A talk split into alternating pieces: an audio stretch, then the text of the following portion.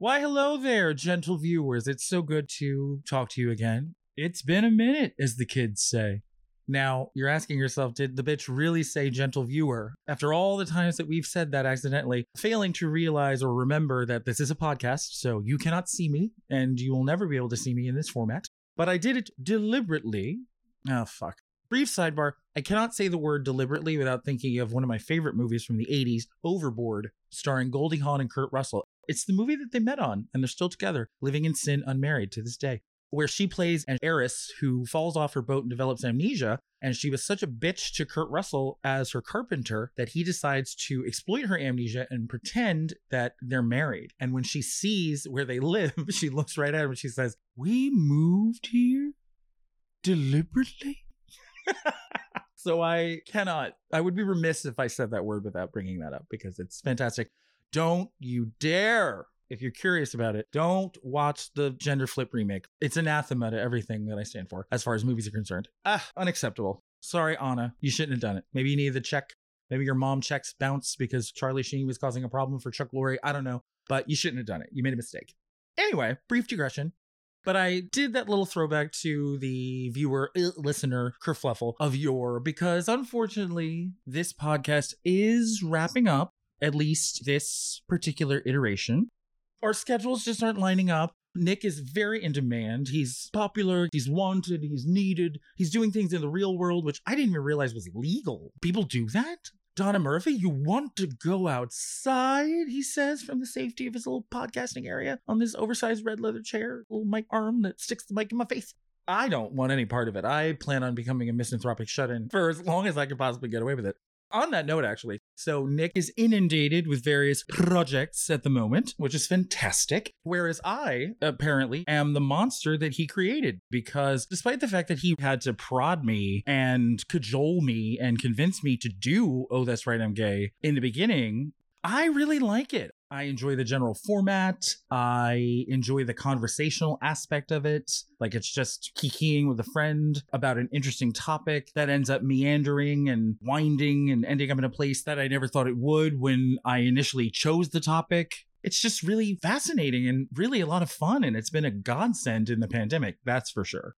I really owe Nick a debt of gratitude for suggesting this. He'll forever be my first podcast baby daddy. And you never forget your first. He wasn't exactly what you'd call gentle, but at least he was competent, and really that's all you can hope for in a first, right?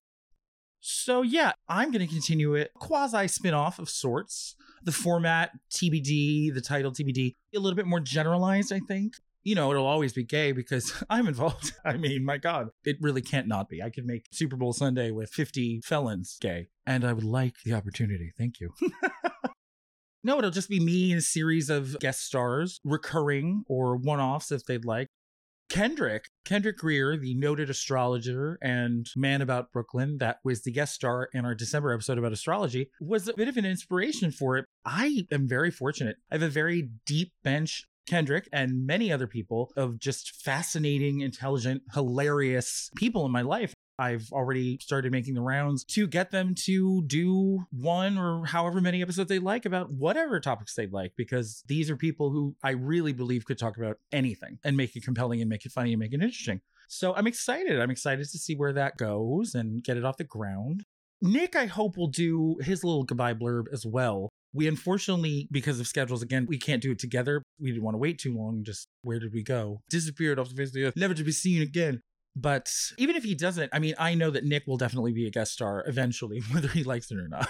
I will force him. He'll be shaking the entire time. You'll hear a quiver in his voice, and you'll ask yourself, "What is? Is he? What's going on?" I have a gun to his head. I made him do it. But anything like that, I mean, I don't think there's anything that Nick and I could do podcasting wise that wouldn't turn into a de facto bonus reunion episode of Oh, That's Right, I'm Gay. That'll be fun down the road. So I would just like to make a correction one final correction, which seems a little silly that I would make my final little last stand about a correction, but it's a multi episode correction that has an arc and it's a very important correction. And it kind of leads me to a retroactive mission statement about what this podcast has meant to me. To start, let's do the correction. Many of you will recall my zeal and my glee and my tickled pinkness at the first nomination of Kamala Harris as vice president, and then later the victory and the inauguration of Kamala Harris as the first female, the first South Asian, the first black vice president. All her superlatives and I know that I did it at least a few times, if not more than a few. But I did mention, in so far as Kamala's place in history, Geraldine Ferraro, who was the first female VP nominee of any major party. She was Walter Mondale's candidate for the Democratic ticket in 1984.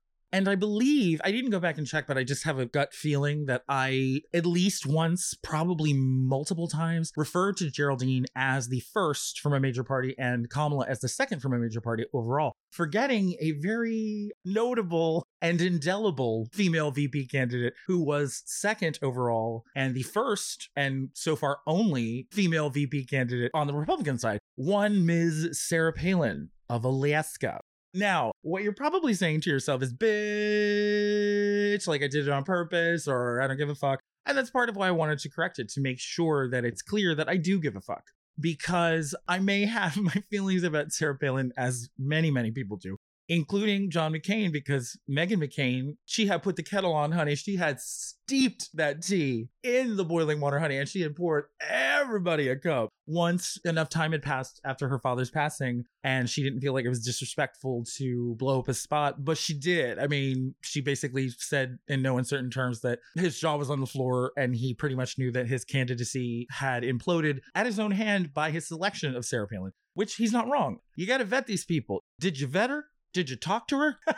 I mean, yes, we all know Sarah Palin is, to put it mildly, intellectually challenged. As we all know from Tina Fey's Emmy winning portrayal of her on Saturday Night Live, I can see Russia from my house. I mean, that's probably true, that quote. And it probably goes even further. I mean, she probably had to look in a map to even ascertain that she could, in fact, see Russia from her house and when she opened said map, she took one look and immediately launched into a vitriolic diatribe about how America is not just bearing straight. Listen up. America is straight. It's heterosexual. Marriage is defined as between a man and a woman. That's what makes a family. I would know because I had 97 grandchildren by the time I was 28. That's what makes a family. I wouldn't want anyone to mistake me, a God fearing American, as a lesbian just because I live amongst them in America. That would be the same as all the times in my capacity as the mayor of Wasilla and the governor of the great state of Alaska, how I constantly had to hear various people from the liberal media and from within the Republican Party refer to me behind my back as a fucking Inuit. It was very nasty. I mean, I'm just a regular American. I don't live in an igloo. I live in a house and I can see Russia from it. She probably said that. I am not inferring anything. That probably really happened. But despite that, despite how much fun that campaign season was, I mean, thinking back, it was just like a gift from the political gods, wasn't it?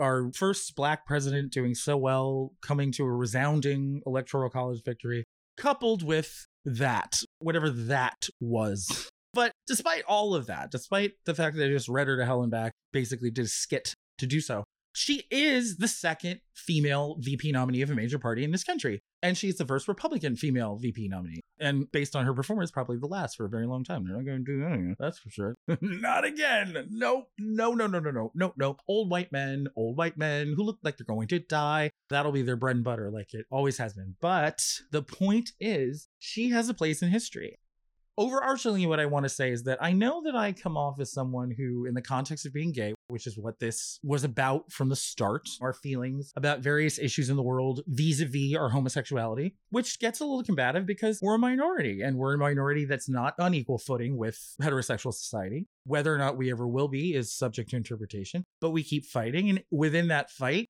tempers rise words get heated and i just I want everyone to know that I genuinely do try to keep some sort of equilibrium about fairness in it. I don't agree with Sarah Palin's policies to the extent that she even has any. You know, apart from trying to whip up conservative hysteria about how Joe Sixpack is going to lose everything if he elect the black man or whatever the hell she was trying. I don't even know. I mean, it was more confusing than Clint Eastwood in the chair. And I didn't know what the fuck she was trying to say. The Katie Couric interview was word salad, the likes of which I had never heard in my life. I don't like what she was fighting for. I don't like the party that she represents at all, especially especially after everything that's happened in the 12 years since she was the VP nominee. My god.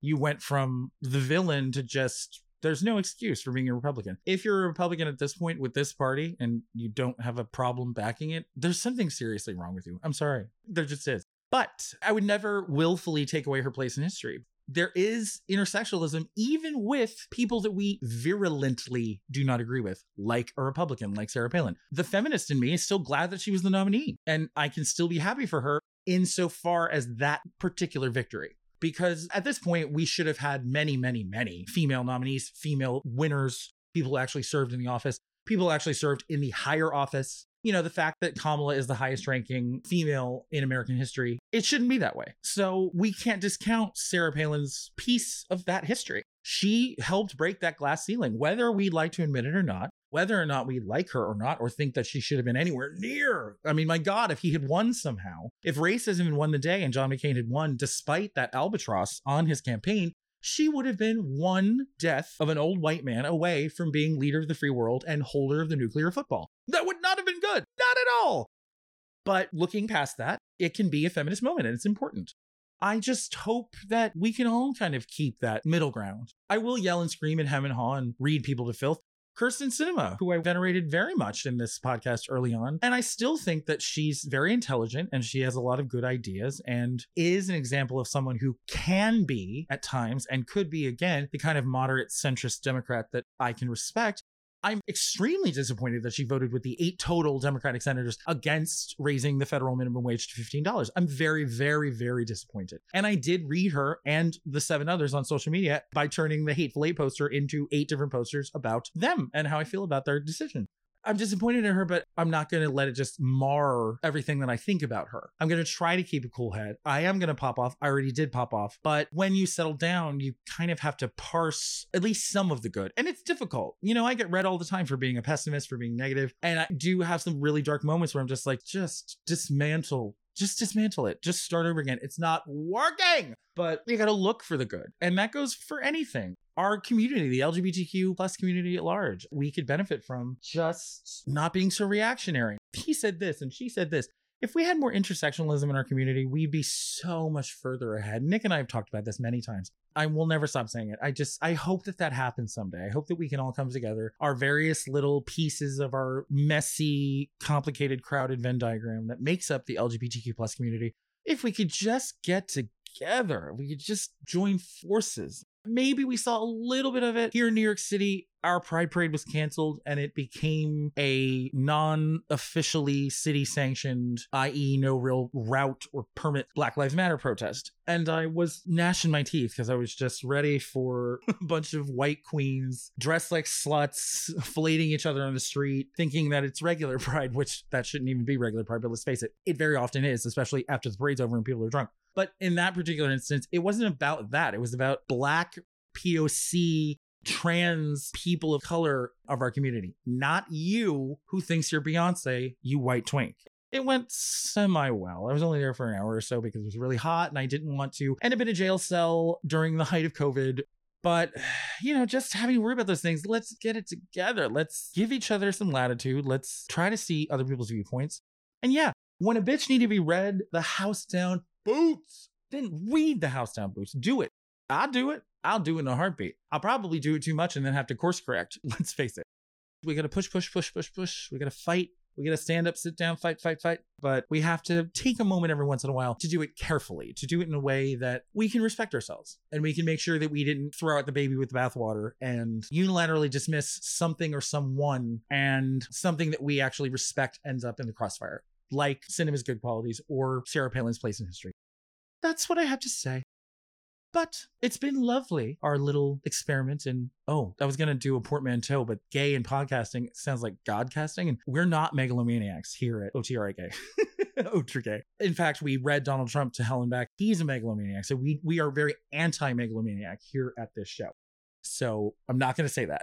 Gay podcasting. We'll just stick with that. Not everything has to be a Brangelina or a Brangie, Brooke and Vanjie, or a Rosenali. It's been real. This has been really fun. I really love this medium. I was never about it, but I'm so glad that Nick didn't give up on me and pushed me into it. I'll be eternally grateful to him for ameliorating a lot of my pandemic stress and introducing me to something that I really like and I really get a lot out of personally. And I hope that you enjoy it. And I hope that you enjoy my new endeavor, whatever that shakes out to be. I mean, there'll be a lot of politics, there'll be a lot of movies and television. I have one particular person picked out. She's fantastic. You'll love her. And we're just going to venerate movies and shows when we love them, tear them apart when we don't. It'll be fantastic. And I'll yell and scream about politics. Of course, I know, I know, I know. I can't help myself. I can't. It's just what I do. It's part of me. It is. It is. And Nick will be relieved. He no longer has to try and rein me in like a rabid dog when something politically incendiary happens. And I'm like, and even though this isn't a regular episode and I've completed my final statements, I just want to make a quick note because this particular event that I just want to touch on will probably fall between this podcast and my new endeavor, which I'm thinking about maybe calling it Profanity, Inanity, Insanity. Kind of long, but kind of fun to say. And that's kind of what it would be. All three of those things would be part and parcel of the podcast, but we'll see. I would be remiss if I didn't mention it because as much media attention in a positive way as it's getting, I don't think it's enough because what Meghan Markle did in that Oprah interview, speaking so openly about her suicidal thoughts, just I don't think any celebrity, especially someone of her international notoriety, there's probably very few people globally who don't know who she is vis a vis the monarchy's unfortunate reach. But to do that in front of 18 million people and essentially the world, it's hard enough for people to speak about their suicidal thoughts like that. And like she said, she feels like a failure. She's not supposed to feel this way. She's not supposed to give up like this. She said all those things that so many people think publicly. and I am getting a little clamped. I wish Nick was here to laugh at me. I can't believe that she had the fortitude to do that. And my God, I just, it's amazing that she did that. And I think she's really, really, really going to help a lot of people avoid that end that no one really wanted. Maybe they thought it was what they wanted in the moment, and maybe it was what they needed to do.